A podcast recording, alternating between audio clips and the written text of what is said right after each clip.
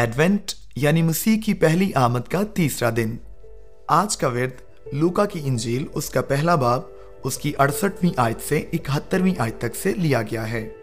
خداوند اسرائیل کے خدا کی حمد ہو، کیونکہ اس نے اپنی امت پر توجہ کر کے اسے چھٹکارا دیا۔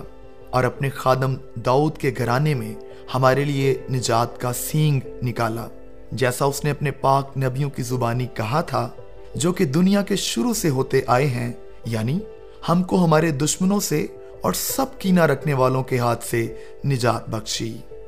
آئیے اس ورد کی روشنی میں خدا کے کلام پر غور کریں۔ آج کا عنوان ہے، جس توجہ کا طویل عرصے سے انتظار تھا۔ لوکا کی انجیل اس کے پہلے باب کی اڑسٹھویں آیت سے اکہترویں آیت میں درج الشبا کے خاون زکریہ کی دو اہم باتوں پر غور کریں۔ اول، نو ماہ پہلے زکریہ نے اس بات کا یقین نہیں کیا تھا کہ اس کی بیوی ایک بچے کو جنم دے سکتی ہے۔ لیکن اب روح القدس کی معموری کے باعث وہ مسیح موت کے وسیلے خدا کی نجات بخش کام کے بارے میں اتنا پر اعتماد ہو گیا کہ اس کا ذکر ایسے کرنے لگا جیسے وہ مکمل ہو چکا ہے، جیسا کہ لوکا کی انجیل اس کے پہلے باب کی اڑسٹھویں آیت میں لکھا ہے۔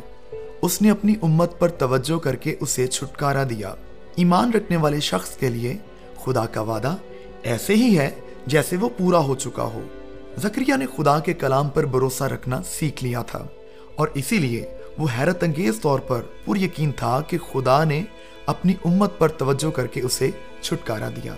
دوم، مسیح موت کی پیدائش خدا کا اس دنیا پر توجہ دینا ہے۔ اسرائیل کے خدا نے توجہ کی اور چھٹکارا دیا۔ کئی صدیاں یہودی لوگ اپنی اس قائلیت سے مایوسی کا شکار رہے کہ خدا ان سے الگ ہو گیا ہے۔ یعنی نبوت ختم ہو چکی ہے اور وہ رومیوں کے ماتحت ہیں۔ اسرائیل کے تمام دیندار لوگ منتظر تھے کہ خدا کب ان پر توجہ دے گا۔ لوکا ہمیں ایک اور بزرگ عبادت گزار شخص شماؤن کے متعلق بتاتا ہے، جس کا ذکر لوکا کی انجیل اس کے دوسرے باب کی پچیسویں آیت میں آیا ہے کہ وہ اسرائیل کی تسلی کا منتظر تھا۔ اسی طرح اس نے دعا کرنے والی ہنہ کا ذکر کیا ہے، جو یروشلیم کے چھٹکارے کی منتظر تھی۔ جس کا ذکر لوکا کی انجیل دوسرے باپ کی اڑتیسویں آیت میں آیا ہے۔ یہ دور بڑی توقع کا دور تھا۔ خدا کی جس توجہ کا طویل عرصے سے انتظار کیا جا رہا تھا، اس کا وقت آ پہنچا تھا۔ یقیناً وہ اس طرح ان پر توجہ دینے والا تھا جس کی کسی کو توقع بھی نہیں تھی۔